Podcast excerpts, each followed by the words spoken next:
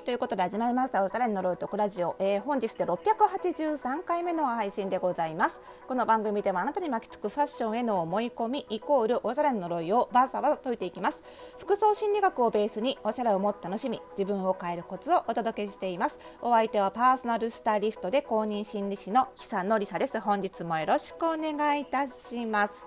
さあまだ暑いんですけどねあの、まあ、お盆過ぎたらあの秋服に着替えようなんてことも言うじゃないですか。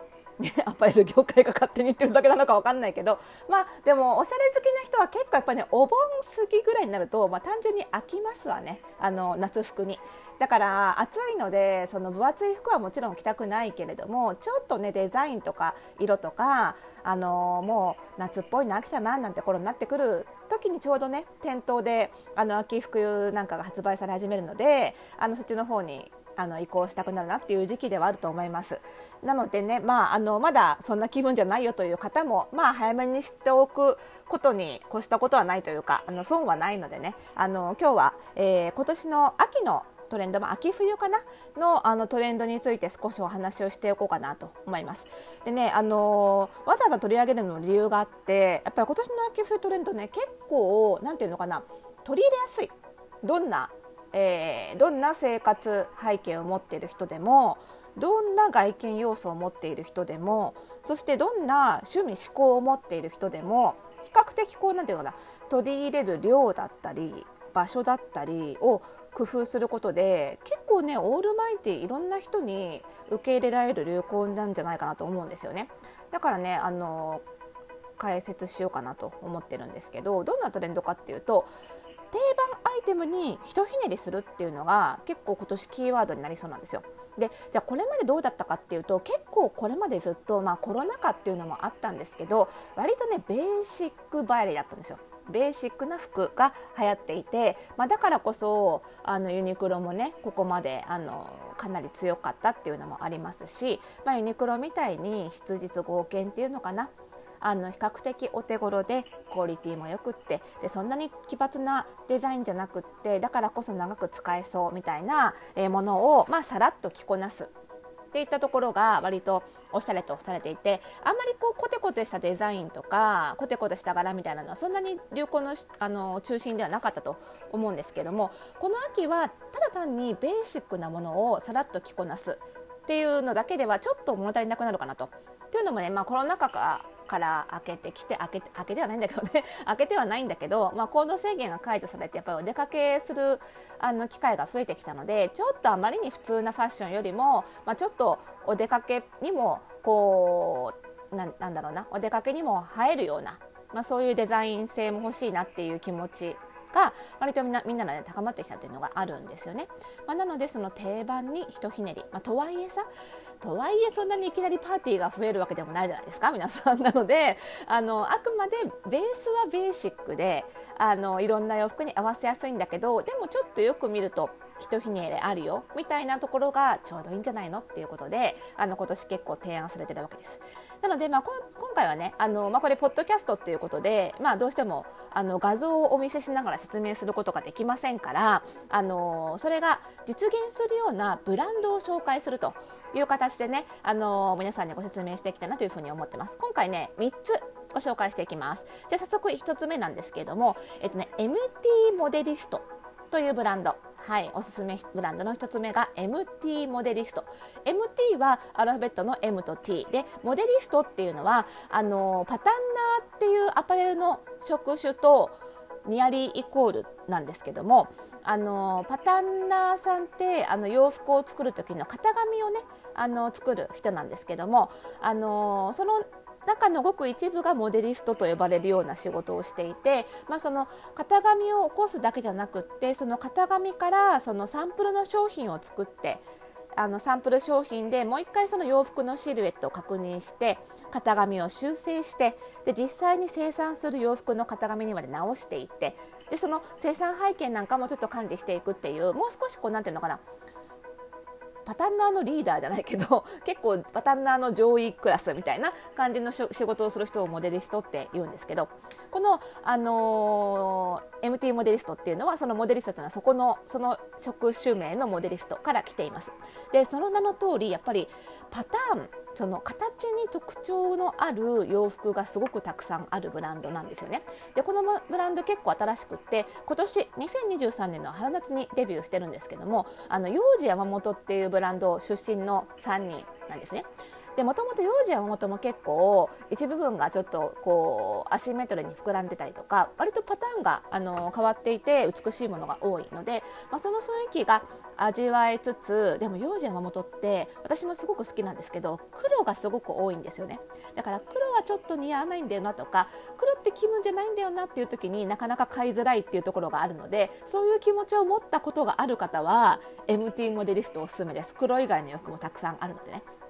で特にねその今年のトレンド、まあ、定番にひとひねりなんですけどもあのやっぱりメンズライクななんかジャケットとかパンツちょっとかっちりしたあのメンズのスーツから派生したような洋服っていうのもすごく流行していてそのメンズスーツのようなかっちりしたものにちょっとひとひねり加えるみたいなのもトレンドの中心としてあるんですけどそういう、ね、洋服がすごい多いのがこの MT モデリストなんですよね。なんかあのすごいスーツのジャケットっぽいんだけど後ろがフレアになっているとかあのシャツなんだけどあの後ろがタキシードみたいにあのロングテールって言ってね後ろの裾だけ長いとかなんかそういう直線と曲線がミックスされたそのシルエットの面白さみたいなのが味わえるあのそんなブランドなのでちょっとねこの言葉にピンとくる方はぜひ、えー、MT モデリスト見てみてください。えっ、ー、とね取扱いブラン取扱いショップはねあのー、セレクトショップで主に、えー、取り扱っていましてロンハーマンとかあとザ・ストア・バイ・シーとかあと通販だと L ショップとかでも売ってますねトップ数は4万円ぐらいボトムス6万円ぐらいの価格帯でございますそして2つ目2つ目はアクセサリーブランドをちょっとご紹介したいんですけどこれは前からあるブランドアデルビジュー。アデルビジュというブランド。でこのブランドはね結構天然のモチーフにこうジュエリーを加えてひとひねりみたいなのが面白いブランドであのこの夏もラタン塔ですよね。あのヤシの一種のこう木を編み上げてよくカゴバッグとかに使われる素材ですね。そのラタンとパールを組み合わせたあのブレスレットとか、まあ、そういうねアクセなんかもとても可愛かったんですけどこの秋はあのそういった自然のモチーフっていう意味ではストーン石石そっくりに作られたモチーフのアクセが出てるんですよ。でこれが本来こうなんていうのかなジュエリーがはまってるようなところに大きい本物にすごく近い石が入ってるっていうのがまたこれねひとひねりあってすごく面白いんですよ。チェーンとかその石の枠ですよねはゴールドですごく高級感があるんだけど中に入ってる石がへこみとか色合いもすごくそれこそ河原に転がってるようなあの石だったりちょっとくすんだ色だったりとかもあるんですけどそういうなんかすごく自然なものの組み合わせっていうのがなんかねすごく意外性があって面白くってあの本当にシンプルなニットにさらっとそのネックレスつけるだけですごくあの今年っぽくなりそうな感じのものが多くて。でここのねあのアイテムアクセはファッションアクセサリーなので2万円前後と比較的手の届きやすい価格帯なのでそういう意味でもおすすめでございます。2つ目のおすすめブランドがアデルビジューです。そして3つ目3つ目はですね新しいブランドになりますね、えーと、レイカズンというブランドご存知の方多いと思いますけども、えー、この会社から出ているレミットというブランド、えーとね、綴りが REMIT ということで逆さまから読むと読むとタイム R タイマーか。タイマーっていうふうに覚えていただくといいと思うんですけどもレミットですね。これもともとフレームレイカズンっていうウェブ限定のブランドがあったんですけどもこれがリニューアルして、えー、ターゲットも変えてファッション好きのママっていうねお母さんに向けてターゲットされた、えー、ブランドに生まれ変わったよということででこのブランドはねすごくお手頃価格でトップスが4 5 0 0 0円。ボトムスが5 6 0 0 0円という、まあ、これまた嬉しい価格帯なんですよね。であの展開されている商品もファッション好きのママ向けという、まあ、ターゲットにふさわしくですねやっぱりちょっとひとひねり効いてる効いてるんですよね。シャツなんかもフリルがついてるシャツなんだけどそのフリルの付け方が比較的ボリューミーだったりとかあとはサスペンダー付きのパンツなんだけどちょっとウエストベルトが配色ウエスト部分が配色になっていてちょっとひとひねりがあるとかニットなんだけど袖があのちょっと膨らんでいてその膨らみ方も何ていうのかな普通のパフスリーブよりはちょっとボリューミーに膨らんでるみたいな風にあのまあ見たことあるデザインなんだけどちょっとだけ何ていうのかな過剰というか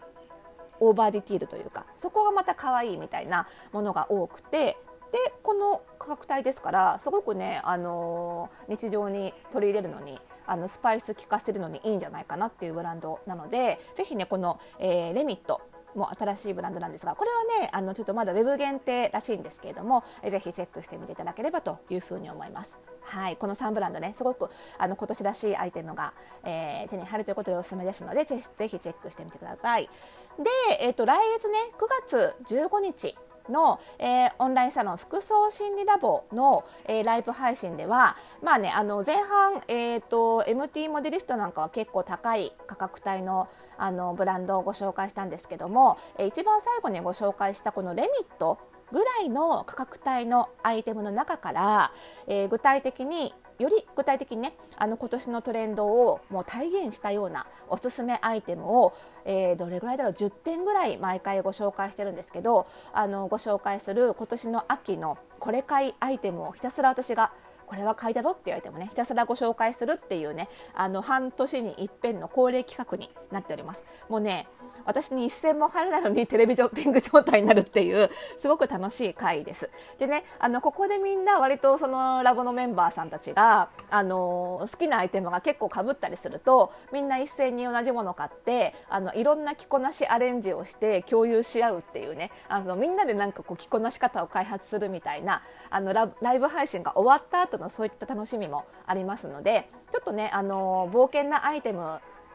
買ってみたいけど着こなし方分かるか不安っていう方はぜひねあの仲間に入っていただいてあの試していただきたいというふうに思います。